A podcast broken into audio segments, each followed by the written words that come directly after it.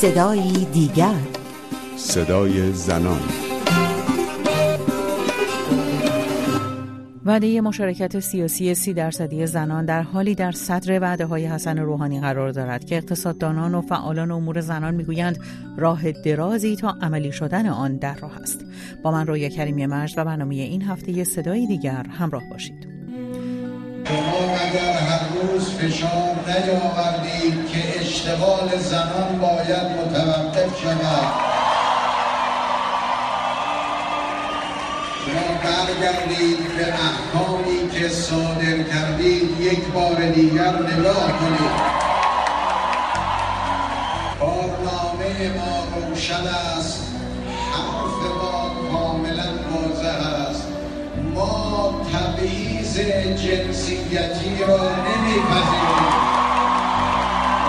این بخشی از سخنان حسن روحانی در زمان تبلیغات انتخاباتی بود. سخنانی که طرح آن در آن زمانه پرشور و شوق این تصور را برای زنان به وجود آورد که در دوره بعدی ریاست جمهوری حسن روحانی که زنان در شکل گرفتن آن نقشی انکار ناپذیر داشتند تغییری جدی در وضعیت زنان ایجاد خواهد شد. همزمان معاون امور زنان وقت حسن روحانی شهین دخت مولاوردی نیز بارها بر موضوع نگاه متفاوت کاندیدای ریاست جمهوری به اشتغال زنان و افزایش آن تاکید کرد. پس از آغاز به کار دولت دوازدهم بود که وعده حضور سی درصدی زنان در مدیریت کشور نیز به همه وعده ها اضافه شد.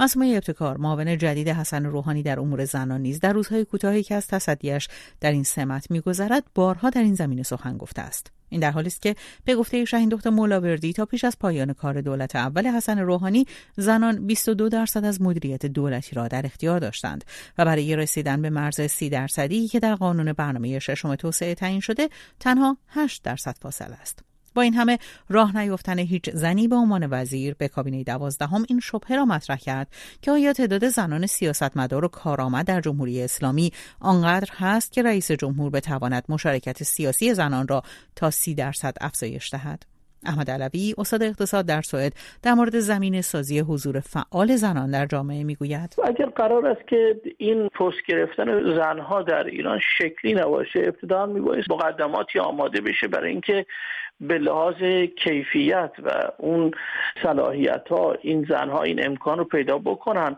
فرزن با دوره هایی که وجود داره با پیدا کردن مشاغلی که می‌تونن این زنها اونجا کارآمد باشن. چون صرف تغییر مقررات نمی‌تونه اثرات مثبتی داشته باشه. چون ممکنه در یک دوره تعداد زیادی از زنها بیان شغل بگیرن منتها کیفیت کارشون اونجا نباشه و اینها تاثیرات بدی بگذاره. چون علاوه بر کیفیت کار یا اینکه مقررات باید تغییر بکنه باید این جایگزینی بتونه تاثیر مثبتی پیدا کنه برای اینکه کارآمدی هم حفظ بشه. نمیشه در این فرایند از کارآمدی یا حتی مقبولیت صرف نظر کرد. پروانه سلحشوری رئیس فراکسیون زنان مجلس گفته است که در بررسی شاخصهای شکاف جنسیتی مشخص شده که ایران از بین 144 کشور جهان در رتبه 139 قرار گرفته و به گفته خانم سلحشوری کشورهایی مثل مالی، سودان و چاد بعد از ایران قرار دارند. یعنی حتی وضع ایران از عربستان و پاکستان هم در این شاخصها بدتر است. به گفته خانم سلحشوری زنان هم در ایران مانند مردان درگیر بحران اشتغالند و فراکسیون زنان مجلس به دنبال سهم حداقل 50 درصدی زنان در اشتغال است.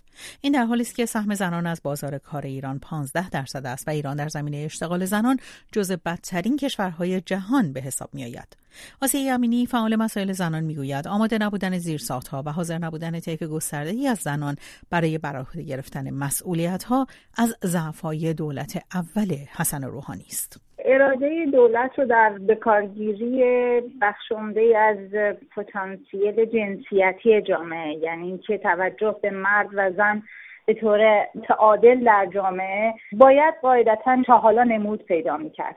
دولت چهار سال فرصت داشت که زیرسازی های لازم رو برای استفاده از زنان در بدنه مدیریتی کشور به اجرا بگذاره. ما الان باید ثمره اون چهار سال رو در عرصه های مدیریتی بالاتر که بعدش هم داده شده بود می‌دیدیم. بنابراین الان با دو تا مسئله مواجه هستیم. اولا اینکه اگر این زیرسازی صورت نگرفته اگر در وزارت خونه های ما که معاونت های زنان همین حالا حضور دارن کارکرد مناسب نداشتن باید پرسید چرا؟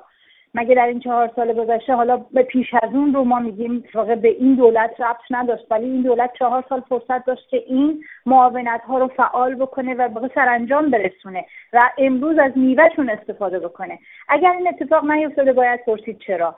اگر این اتفاق افتاده و وعده ای که قبلا داده شده بود توسط آقای روحانی مبنی بر استفاده از زنان و جوانان در دولت و اون انتظاری که در جامعه وجود داشت و از طرف معاونت زنان و خانواده به طور دائم گفته می‌شد که حالا دیگه این انتظار وجود میشه که حداقل دو نفر سه نفر از زنان در کابینه وجود داشته باشن.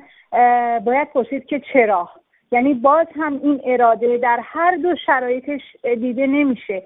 بر اساس قوانین جمهوری اسلامی نه تنها منعی در برابر رسیدن زنان به مقام های سیاسی وجود ندارد بلکه در اصل سوم قانون اساسی جمهوری اسلامی زنان و مردان در برابر قانون یکسان دانسته شدند نسرین ستوده حقوقدان ساکن تهران قانون اساسی و نیز وعده های انتخاباتی و پس از آن را باری بر دوش رئیس جمهور می‌داند. در مراسم تحلیف رئیس جمهور در سوگندنامه خودش به سراحت میگه که از قانون اساسی پاسداری می‌کنه. بنابراین هیچ عذر و بهانه برای فرار از این مطالبه اجتماعی و مدنی که دست کم مورد مطالبه بیچون و چرای نیمی از جمعیت ایران هست به علاوه مردانی که حمایتگر این جنبش هستند وجود نداره. از آقای روحانی انتظار میره که به وعده هایی که بر اساس اونها به ایشون رأی داده شده عمل بکنن در دفاع از حقوق اقلیت ها همچنین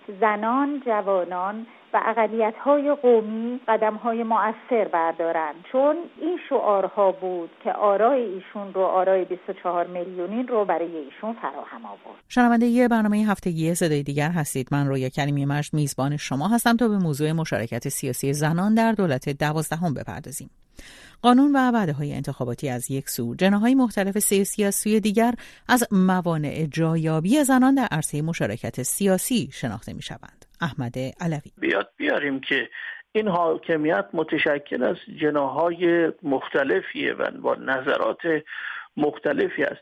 به گمان من به جای اینکه تاکید بشه روی تغییر سیاست که البته مهمه و باید دگرگون بشه میبایست شرایطی فراهم بشه که زنها با توانمند شدن به طور گسترده مشارکت کنند در بازار کار و از جمله در چارچوب بدنه دولت. چون در اون صورت خود مقررات هم تغییر خواهد کرد. طبیعی وقتی اکثریت یا تعداد زیادی از زنها در رده های پایه سازمانی مشغول به کار بشن که سیاست گذاری هم طبیعی تغییر خواهد کرد و باز طبیعی مشارکت زنان گسترده تر از قبل خواهد شد. مشکل پیشین این بود که اونها فقط یه متغیر یعنی متغیر سیاست رو تغییر داده بودن.